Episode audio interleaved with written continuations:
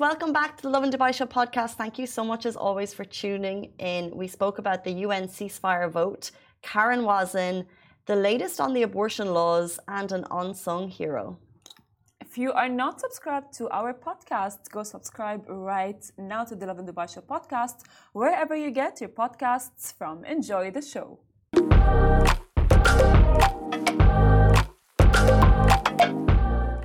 Morning, Dubai. Welcome back to the Lovin Dubai show, where we go through the top trending stories that everyone across the country is talking about. Our top story today the UAE voices disappointment over the failed ceasefire Gaza vote. As well, Dubai influencer Karen Wazen joins Jordanian hit series Fatayat Al Rawabi. The UAE eases up its abortion laws. As well, a Sharjah woman mourns her housekeeper and hails her as an unsung hero and later on in the show, we are so excited to meet the Oscar nominated and BAFTA award winning filmmaker Farah Nabulsi, an advocate for Palestinian rights, as she takes us down her journey of filmmaking and shaping narratives while amplifying voices. We are so excited for this. Yes, we are. So, but before that, I want to talk to you about something, Casey. Dating apps. there's a there's a dating app that allows you to see um, or match actually with someone else depending on their credit score. But we don't have a credit score here, so it's not. It's in the states. Mm-hmm and it's dividing opinion because you need to hit a certain rating before you can get onto the app. But it brings up the question of do you want to be talking finances before you even start dating, or should that not come later?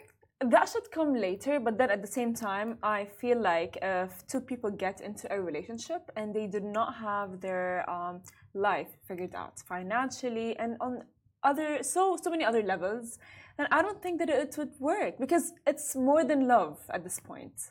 That's what i think. I, I get it. And I, it's like it's nice that or mm, i get it. But if you're talking finance at that point like what's more important finances or family. So surely what like if you're going to be like okay this is what i'm this is what i'm making i have you know paid all my bills my whole life therefore my credit score is fair. If you're putting that out there at the beginning is that saying that that's more important than the family part? Like should you not be like uh, i want this many kids i want to be married by now? Like should you not be stating those things as well? The thing is which is more important? I don't think so because like when you first start dating a person you don't think immediately of marrying them you know what I mean? Initially, fine, but this is this is going down the yeah. the stability for future conversation. Yeah, that is true. But then at the same time, when you're dating, you know, you would you guys are going to eventually live together. You know what I mean? And you guys are eventually going to be together and so on. And that's when finances do actually kick in at this point. And money matters. Way, money does matter. And as let's say a couple, people or a couple actually usually they think they disregard that because they're so driven or they're so deep into the love and emotions and all of these things that you often tend to disregard that and forget about that 100%. Yeah. And then true. that's, and then it's like, oh, uh, six months later, you figure out your partner is you're paying for your partner. You're paying for your partner. You are. but like, I like that it works both ways. Yeah. Right? because course. it's like, fine, maybe, uh, like, you both have to be earning this solid credit score mm-hmm. to get yourself onto the app. So it's like women meeting men on an equal level in terms of finances, which I think is cool. Uh, just a quick anyone watching on Instagram, Facebook, Twitter, uh, YouTube, TikTok now, would you join this dating uh, app? It's available in the States. You have to meet a credit score, which you don't have here, but it basically means you have to what? If you've got a mortgage, you have to be making repayments. You can't miss repayments. Your credit card uh, yeah, you can't be missing credit cards. I don't know if I'd even get on this. That is true. I don't know if I'd make true. the cut. That is true because then you know what? Imagine like you know like you're with this person and this person just like I don't know like catfish you financially. you know, there's like the, the catfish term is not only used for like the face and the body and the outside features, but sometimes it can be from the inside. Financial catfish. Exactly. Which could happen catfish. here with your yes. Lamborghini photos. Yes, 100%. You know, because you can just like never um, the, the person can be like, oh yeah, um, initially they're gonna get you gifts, right? Initially they're gonna be taking you out on dates, and, and you're gonna have the idea that oh my god, they are financially stable. But then once you get in and you're dove deep and you're falling in love to the point where you just can't get out. It's not easy to get out of the relationship. You're gonna figure out, imagine like, oh, um, I have this debt and I have this debt and I have this debt and I need you to help me and then you're now stuck on the debt your person. So true. And it could come from the other side because, you know, that's, you know, as women, we could potentially be financially catfishing men. You know, you're walking around with your designer handbag, got it from Karama. You know, you're always looking super glam. You're, all, but at the end of the day, it's like, oh, well, well, this doesn't pay for itself, honey. There's, here are the bills that come. So that's women essentially could catfish men, men could catfish women mm-hmm. financially. I love that financial catfish phrase. Um, so therefore, this would put a stop to that. Yeah. Um, and it means that you're on a level playing field. But I just question that if you're bringing finances finances in at the beginning why not just put it all out there? You know what I mean? I mean, at the beginning, maybe that would be, um, I don't know, like it's it depends from a person to another. You know what I mean? Uh, for because again, at the beginning, everything the other person just wants to seem perfect. You know, the the other person is gonna be putting on their their best image of like, hey, I'm perfect. I'm not gonna fight with you. I'm not gonna do this. I'm not gonna do that. I'm gonna buy all of these things. Uh, and they're all this is all talk. But do you really know? You don't know. It, I think it takes like three months, which is, by the way, it's been all over TikTok, the three months rule. Um, and you think yeah. it takes three months to know someone? Technically, the rule goes as follows. For the first month, um, you will figure out if the person really likes you. For the second month, it will be very obvious if the person is actually willing to put the effort. For the third month, apparently um, it shows if the person is willing to commit to you or not. Mm. Which is, by the way, true. In, in a way, it's true because like, how long? How, how long can you be pretending for?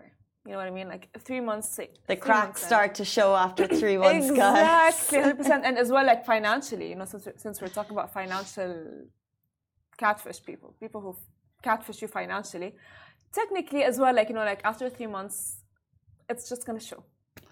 I like that. Um, guys, it's 8.42. Good morning to everyone tuning in across YouTube, TikTok, Twitter, Instagram. We also go live in podcasts, so good morning to our listeners. It is day 139 since the genocide began in Gaza. And according to the Palestinian Ministry of Health in the Gaza Strip, the death toll has risen to 29,195, while 69,170 have been injured and more than 1.9 million people have been displaced from their homes. And this leads us in to our top story of the morning. The UAE voices disappointment over failed ceasefire Gaza vote. The UAE has released a statement regarding the UN Security Council's vote, which was based on the Gaza ceasefire solution.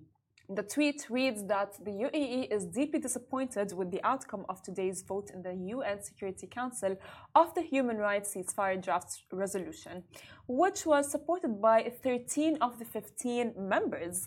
After more than four months of carnage and no end in sight, this war must end.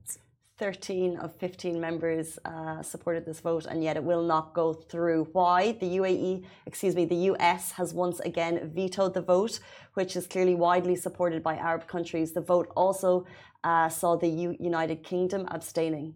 As well, member states and people around the world fear a catastrophe awaiting in Rafah as Israeli Prime Minister Benjamin Netanyahu proposed evacuation of civilians and relocation of Israelis' military offensive to the area bordering Egypt where Hamas fighters are believed to be hiding the move that could this is a move that could affect 1.5 million Palestinians seeking refuge there. Um, a strong tweet from the UAE once again um, saying that this must end. It's been four months with no end in sight, and I think the big fear now is everyone is all eyes on Rafah. So many people seeking refuge there, and we hope to God uh, a ceasefire resolution can come quickly.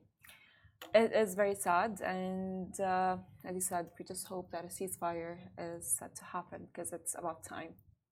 It's about time.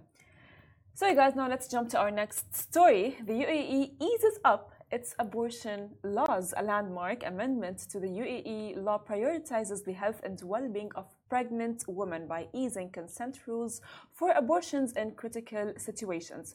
Previously, spousal consent was required, but now only the woman's consent holds weight in emergency cases where immediate intervention is necessary to save her life.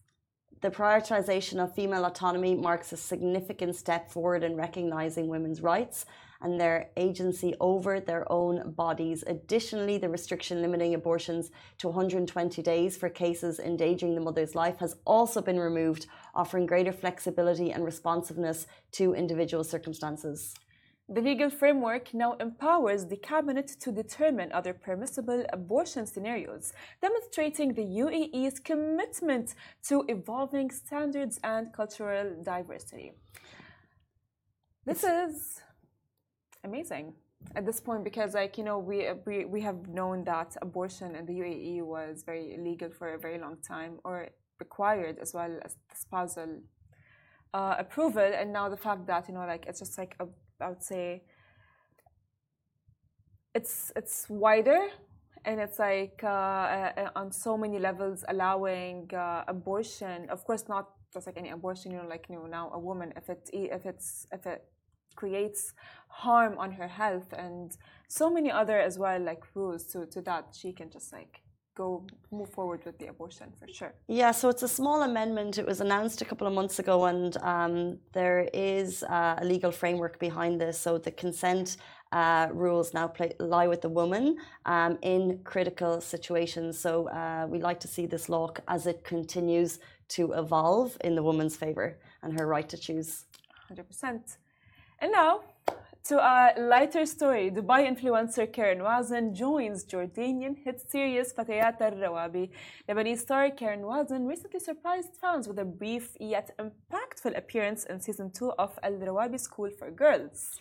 So, Karen recently surprised fans with a brief yet impactful appearance in season two of the hit Netflix show as she announced her debut via a post on Instagram stories. Not that we needed it, we've got so many big fans of the show here in the office, they knew already. We knew, Karen, we saw it. As well, now this season, Al Rawabi School for Girls is all about shedding light on the heavy stuff. It delves into the issue of bullying in schools and the societal pressures faced by young women, specifically in the Arab world. Which is why it's having such a deep impact. I'll be honest, I hadn't heard of it for season one. Mm-hmm. It was only, uh, it was actually yesterday that I noticed it on Netflix, and maybe yeah. it's because of the revolving conversation around it. But it was that you saw season one, so many people were super excited for season two, and it hits on important topical things that we don't really see brought to light in the entertainment industry. Is that right? 100%. Because in season one, what happened is uh, who is, you know, like she is. Uh, no spoilers. She Farah. is no fine. Spoilers, I'm not gonna spoil it for you guys. Just watch it. But it was disappointing, honestly. I was disappointed because I loved season one and I didn't want it to go um, that way for season two.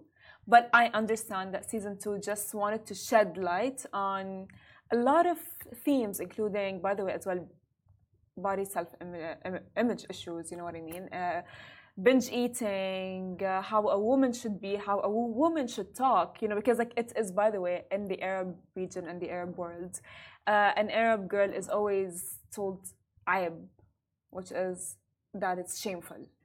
Don't say that word. Don't talk like that. Don't laugh like that. Don't do this. Don't do that. And then, if uh, in the Arab world as well, if a girl is seen with a guy, that's to the to the man, to the father, or to the brother, or even to her cousins, it's like, oh my god, it's she has hurt my honor. You know what I mean? Mm. And I season two sheds light on that, which is why they technically initially um, there is a scene for Layan, but of course as well like with the new cast members, like they shed light on like other things as well. So it's uh, a hit documentary on Netflix. They've started season two, and I think someone like Karen Wazen, who is you know super well known across the region, adding her voice to these important causes, just kind of amplifies the messaging of the show, which I think is amazing. You guys can watch it on Netflix now, if you'd like, after the show. Yes. Um, let's jump into our next story. A Sharjah woman mourns her housekeeper and hails her as an unsung hero. It's this is a sad story, but also an important one. Sharjah resident Aruni T on X shared a heartfelt tweet about her former housekeeper who left her homeland and loved ones to make a living and support her family in Sharjah. She highlighted that uh, her housekeeper joined her family in the 80s as a single mom. Uh, she began her career as a housemaid but was promoted to housekeeper for her loyal service. The tweet goes on to praise the many Sri Lankas whose work goes unpraised and the many migrants migrants who leave their homelands for their loved ones so they can make a good living. Story we know uh, so well. By doing that, uh, and this is obviously recognizing people in the Sri Lankan community, but you know that will go back to, to contributing towards Sri Lankan economy. So even when people leave, they are still um, still adding to the economy and also just sending money back home to the loved ones. The tweet was summarized saying, you know, these are the people that we should be praising. Um, so it's with sadness that we share the story of her death, but also it's a tweet and as a reminder to praise the unsung heroes. We talk about people, um, uh, committed workers in this country who helped build the country. Um, you know, however, it's not just the work that they're doing here that we should remember.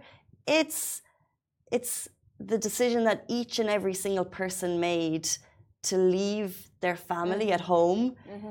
Essentially, to give them a better life, and I've had conversations, for example, with like uh, taxi dri- drivers who, you know, they'll show you photos of their homes that they've mm-hmm. built. They'll tell you about their kids that are going to university, and they'll recognize the fact that they've chose a hard life, six to seven uh, working days per week 11 12 hour days because they've made that decision to support their family. And that's the that's the amazing thing about the work that they do. As long as yes. as well as facilitating the city but also the lives that they're giving to their family back home. And this is just one unsung hero that we're remembering today. 100% uh, the fact that because you know what what happens is we often do not recognize that housekeepers drivers and people in general just like left their home, left their family, left uh, the, their whole world back home, and they're just like living in this. Um, I would say they just in the unknown, and they probably, of course, miss their families, and they're doing all of these things for their families because they want to send back home uh, money to their families. So we tend to forget that, and maybe some people do tend to um, kind of are kind of like mean in a way. So we forget to be nice and just like be kind and just like gentle with them. And this is beautiful the fact that this lady recognized the, the housekeeper that worked at her house for so long. She recognized her efforts and just her power. It's just beautiful. And it's it, it is sad, of course, that it comes with her passing. And I think that you know when someone has devoted 40, 40 years to your family, um, it comes with that kind of you know like it, they are part of the family as well. And then it's a, you want to give them the praise and but then you're also recognizing the fact that they left their family. So it's it is one of those kind of difficult less talked about situations that i'm sure people uh, uh, are more keenly aware um, if you've uh, been here for 30 40 years. But um, yes. today recognizes the unsung heroes speaking of unsung heroes it's 852 which brings us to our next guest. We're going to sit down with Farah Nabulsi, the filmmaker and advocate for Palestinian rights, talking about how she sheds light and amplifies voices for the region.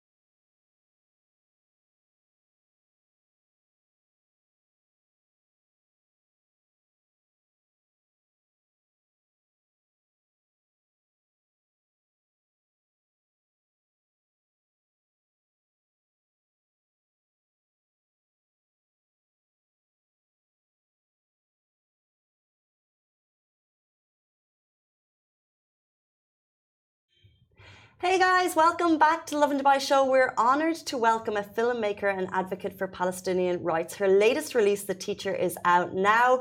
She's Oscar nominated, BAFTA award winning. Stay tuned as we explore the power of film in giving voice to the silenced. Welcome to the show, Farah Nabulsi. We're so excited to have you. Thank you so much for joining us. Thank you. Thanks Thank you. Me. Thank you for being here. So, I want to ask what inspired you initially to become a filmmaker? Oh, I, I, guess the short version um, of the story is that I went home. So I'm a Palestinian by blood, by heritage on both my parents' side, but I was born, raised, educated in the UK in London. And so I went to Palestine um, for the first time as an adult um, not too long ago, uh, around eight, nine years ago. And it changed me. It changed me witnessing firsthand on the ground what's taking place there. Um, the discrimination, the the injustice, and how systematic and institutionalized it is, despite having known what was happening prior to, to going. But when you see something like that with your own eyes, it, it has an impact on you that you can't kind of look away from. And uh, so I came back to what I consider my life of privilege, and I'd been writing therapeutically about what I had seen and, and felt and witnessed and, and talked about with dozens and dozens of Palestinians. And then a couple of years later, I realized that I could do something with those writings. I kind of felt a desire to sort of express myself creatively about about those stories I'd come across, and um, and jumped into the deep end because I have no no um, formal background in, in film studying film. I actually have a, a financial investment banking background, um, and few short films later, after producing writing. I directed my first film, The Present, Al Hadiya, which uh, I, I, think you mentioned, and uh, that's available on Netflix. And um, and that's that's that was my first film that I directed.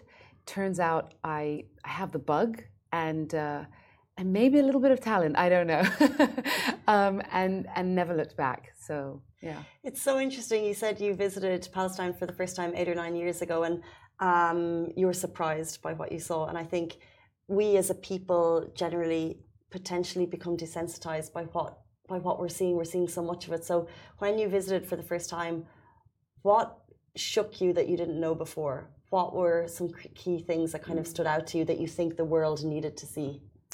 I mean, it's not that I didn't know. Um, it's more that exactly that. It was more the the shock and realization the extent, how colossal the injustice is. Um, whether it was the sort of the, the, war plowing between Palestinian homes and, and villages and towns, or the checkpoints, or um, the, the, the, very idea of, of, of actually sitting with a family on the rubble of their demolished homes versus hearing about that just as numbers, um, standing in an olive grove where all the trees have been burnt by illegal settlers. Um, it, it, it, really, and as you're driving through the West Bank, this, this, and, and you look up on the on the hilltops and you see these settlements, that makes it very real, rather than looking at a map, for example. So it's not that I didn't know; it was more the, the experience of being there on the ground. And I thought to myself, okay, at some point, I'd lo- you know, I'd love, I'd love people to be able to come to Palestine and see with their eyes as well that's not very practical, not very logistically possible, mm-hmm. and extremely expensive. So, and you need people to be willing to go. So, I guess in some ways, the next best thing would be bring Palestine to them. Um, and for me, cinema is is one of the most powerful, beautiful means of meaningful human communication and art forms the world has ever known. So, if I could do that, then at least we can all kind of witness and, and, and feel because you said desensitized, right? And that's true when when you get numbers and when you get the sort of facts and figures and you see just images, and but doesn't make it real for you. And interestingly enough, someone who who just saw um, my most recent film. Um, was telling me they were chatting with someone who came out the cinemas um, who didn't know so much about what was going on, but did know from a factual perspective. And they had a conversation, complete stranger. And he said, I, I knew, but actually watching this film made it real. So interesting. That's amazing because you just portrayed what happens in Palestine through your eyes to the people. So you must have faced some challenges while doing the film. What are some of the challenges that you have faced uh, as you were trying to, let's say, portray what's happening in Palestine? Well, so um, I shot the present in, in the Bethlehem area of the West Bank in Palestine, and then the teacher, which is a, a feature length film, so as a two hour movie, it's a lot longer on the ground. And I shot that in the Nablus area of the West Bank in Palestine. So already making independent cinema um, is really hard, no matter where you are in the world, logistically, practically, you're putting out fires every single day. Um, and when you're then actually also shooting in what is militarily occupied, colonized territory, you have that to contend with every single day as well. Um, they say choose the path of least resistance.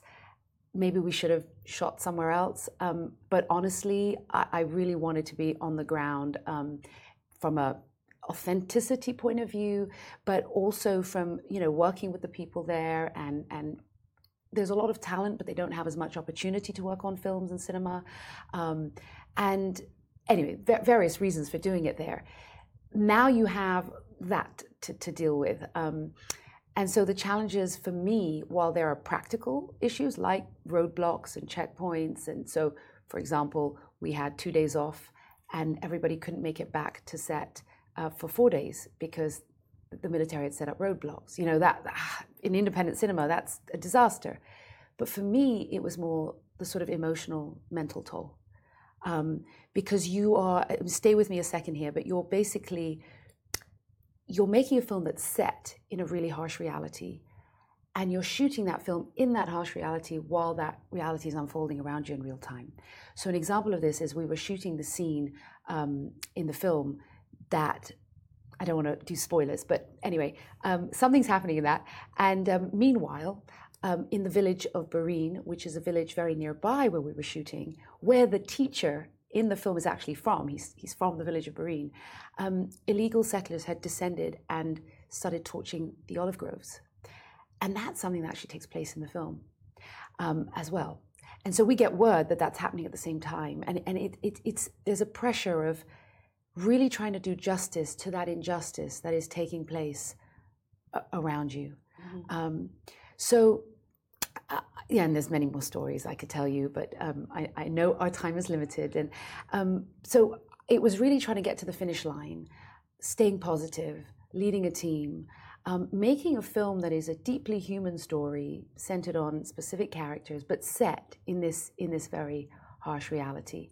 Um, it was pretty overwhelming. I'd say it is the hardest thing I've ever had to do.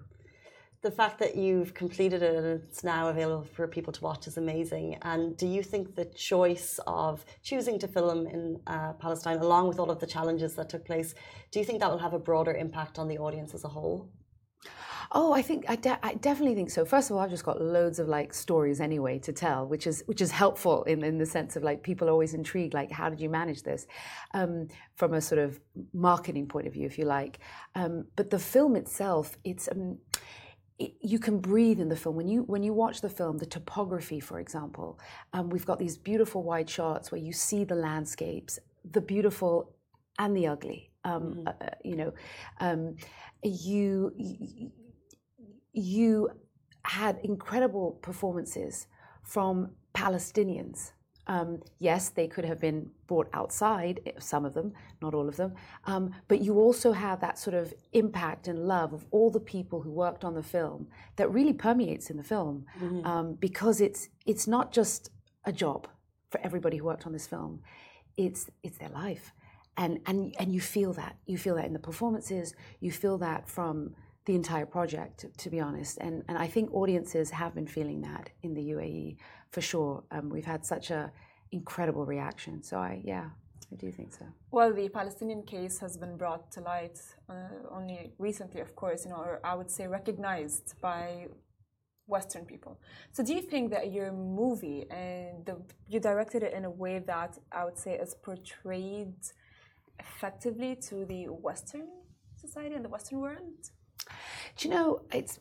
I think for me, I've always had my foot in in you know one foot in the West, one foot in the Arab world as a Palestinian, and so I think I just naturally I follow my creativity, and I I I'd like to say I have the best of both worlds in many ways, and so that by default, I I've, I've written and directed a film that I say kind of almost appeals to me as somebody who is multicultural, but at the same time, yes, I, I am very accustomed to and have grown up on, you know, Western films in many ways, and um, but also just just telling a story that I think is really representative of of of what, what you know that place on earth. And and its beauty and there's there's humor in it and there's sort of cultural elements in it. Um, there's multicultural characters in it again just because I think that that is you know what I've seen and witnessed there um, I've met people like Lisa the the, the British volunteer um, played by Imogen Poots um, I've had you know I've witnessed so much of what's what's going on in the film um, it's inspired by true events. So I, I don't know, but I, I think it does have an appeal that's more broad, but just by default. Yeah. So now it's uh, it's released and it's being shown also in Alserkal Avenue, and which uh, Cinema Akil is a you know strong advocate for Palestinian cause. Um, how does that feel, and where can people also watch it? You know. Yeah. So so we had our world premiere at Toronto International Film Festival, and we had our MENA premiere in Jeddah in uh, the Red Sea International Film Festival. Um, and well, I'll plug that we took home the Best Actor Award and the Main Jury Award, so that was great. Amazing. Um, and then we had a sort of yeah, the cinema-wide release in the, across the GCC, Saudi Arabia, UAE, um, and Kuwait, February 8th. And you can still see it in in the UAE uh, across uh, select cinemas, uh, including Cinema Akil, um, Vox, Roxy. Um, and we will be having um, cinema wide releases in the region further Lebanon, Jordan, Egypt, that's coming up. We have our UK premiere at Glasgow Film Festival um, in, in, early March. Uh, super excited about that. Um, and then it'll be going to more and more festivals, including in Norway, Switzerland, um, the States, in the, in, in the States. Um, we'll have a cinema ride release coming up in Italy.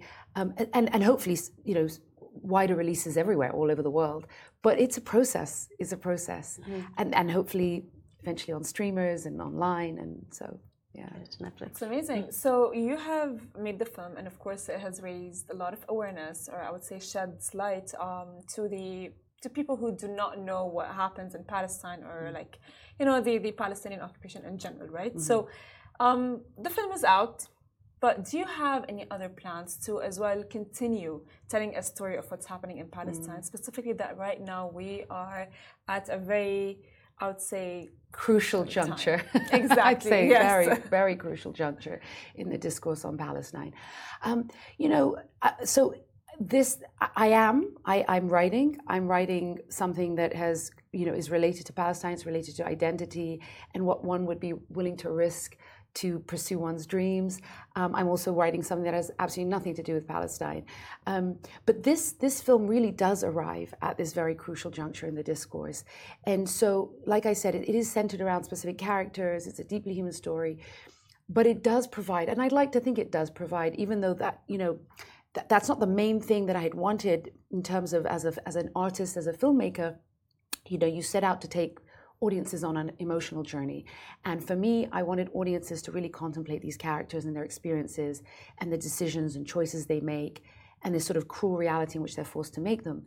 But this was written and shot far beyond you know um, the last few months and, mm-hmm. and what's what's you know, the, the, the, the, cruelty the massacre that's taking place in Gaza right now um, but I'd like to think and I hope it does lend a very important context um, that is so often missing from the discourse on, on Palestine and what's currently happening. It's set in the West Bank, it was shot in the West Bank, not in Gaza. But this is, this is a, a reality that Palestinians have been suffering for decades.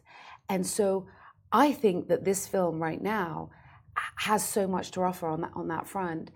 And it's kind of my, my offering in many ways, my, my solidarity, my active solidarity with, with our brothers and sisters in, in Palestine at the moment. Um, I hope I can keep doing that. But again, it's always where your creativity takes you. It can't be contrived and it, it, it, it, it, has, to, it has to originate, personally, I believe, from, from the heart. So I am writing something, but it's going to take time. And in the meanwhile, you know, we have the teacher. Amazing. Um, you've mentioned there that the the movie sheds a light on the reality that Palestinians have faced for decades, uh, not related to the crucial juncture we're looking at now. Um, however, uh, we spoke this morning about the UN Security Council vote, where 13 out of 15 countries uh, are support ceasefire, two countries say no. So the topic, unfortunately, is divided, divisive. Um, have you faced any backlash on the release of the movie? No, no, I haven't. Um, I think I think right now, actually, the film is being embraced more and more. Um, I won't lie, there was a moment, um, you know, after October 7th, where having worked four years on this film, um, I knew it was a difficult film regardless. Um, I knew that a, a big, let's call it percentage of the film industry, film world would not be interested in this film not audiences. I think I think actually vast, vast, wide audiences um, are interested in this film prior to October seventh and since October seventh. However, there was a period where I think, from a distribution point of view, from an industry point of view, um, there was a nervousness around my film because you know you've seen the trailer. Um, there are some bizarre. I'm not a prophet. I you know I, I didn't prophesy anything. Um, this is inspired by true events from many years ago, because sadly, this has been going on for a very long time.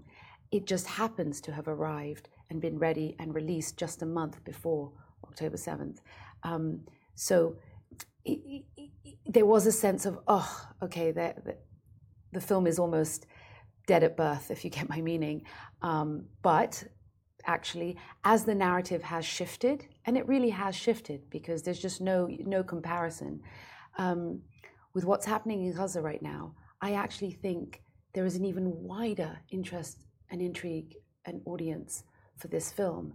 And I really hope it does reach that, that audience because I, I do think that while it is fiction, um, it is heavily rooted in truth, in reality.